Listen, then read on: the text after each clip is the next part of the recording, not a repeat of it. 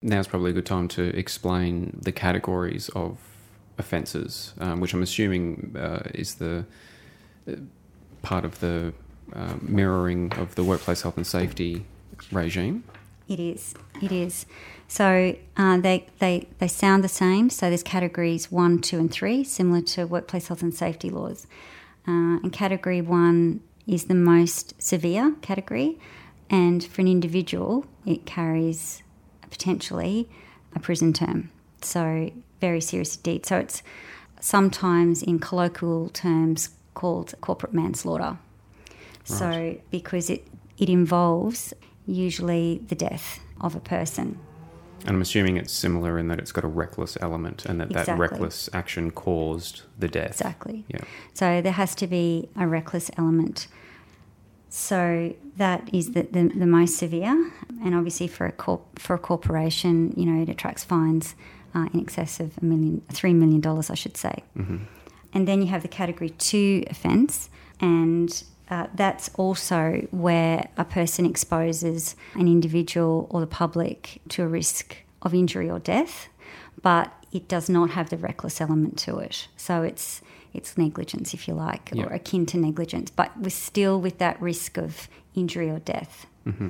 attached to it. You know, those fines for uh, a company, you know, uh, in the realm of, you know, in excess of $500,000. So, you know, not quite the three million, but mm-hmm. we're, we're certainly up there. But they can receive multiple charges, legitimately receive multiple charges for Absolutely. the one incident. Absolutely. And is that a common occurrence? Yes, well, it's it's very common. So we rarely see a prosecution where there's one charge issued in an incident because of the multiple failures, I guess, that can be alleged uh, giving rise to an incident.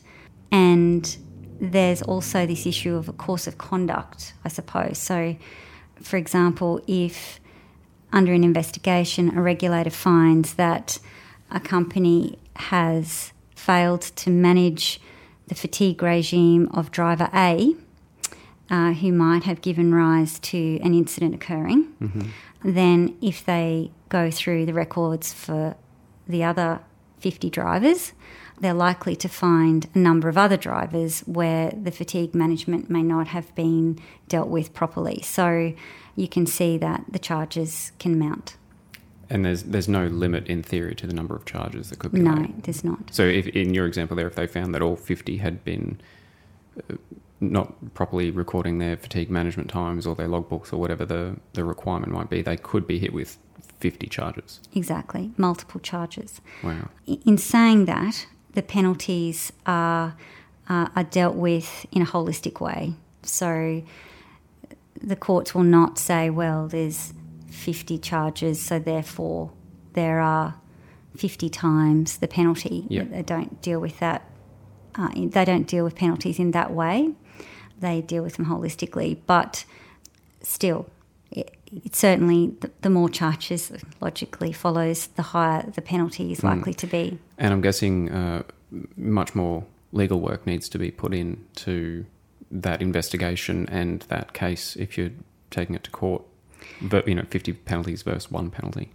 Exactly. And, you know, again, with the issue of potential overcharging, you know, in some instances we've seen, you know, overzealous prosecutors who, you know, seek to mount multiple charges uh, towards a defendant, but some of those charges don't have a basis, and so we can negotiate to have, and we've successfully done so on a number of occasions, to have multiple charges withdrawn or we'll we can discuss with the prosecutor that the you know particular charges may not have the severity or may you know and we can use them in a in a plea negotiation for example so mm-hmm.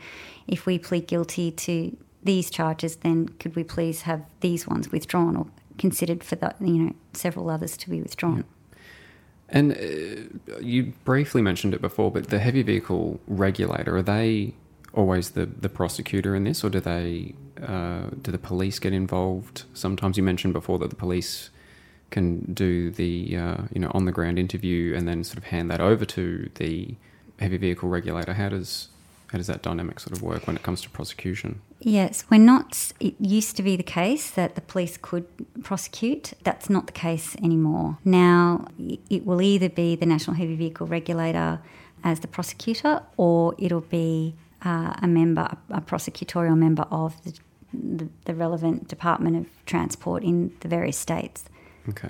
Um, but it, it is, it is the. I think the the plan uh, nationally is for well, when I say nationally, in all states except Western Australia, Northern Territory, for the National Heavy Vehicle Regulator to ultimately be the only prosecutor in this space. You'd imagine that that would aim to have a more consistent enforcement if it's the one one body. Exactly, exactly, a consistent approach, and I think what's been happening is that uh, when the National Heavy Vehicle Regulator took this regime over a number of years ago, they just weren't resourced mm-hmm. to the extent that they needed to be. So there's been a gradual increase in their resourcing, and so now we're seeing more and more prosecutions come through with the regulator as the prosecutor. So that's that's where it differs a little bit from the workplace health and safety. Even though there's the harmonised regime, which is now all chopped and changed around the various states, um, it's still state based uh, enforcement. Uh, in Queensland, we've got the, the Office of the Workplace Health and Safety Prosecutor. Not sure about the other states, but it is state based, whereas the heavy vehicle national regulator, whilst ever they're based here, it's a consistent regulation in the states that participate in the regime. And for the most part, it's fairly consistent in its enforcement, even if it is that's correct. One of the other yeah. parties? Yes, that's absolutely right. And that's an important distinction. So, what's interesting is, you know, for example, we have a prosecution happening for the National Heavy Vehicle Regulator in Victoria at the moment, but the heavy vehicle regulator who's managing the matter is based in Sydney. Similarly, we've had prosecutions in Adelaide and the regulator's based in Melbourne. Mm-hmm. So, you know, you'll have cross border regulators they work as a team, they seem to share the workload.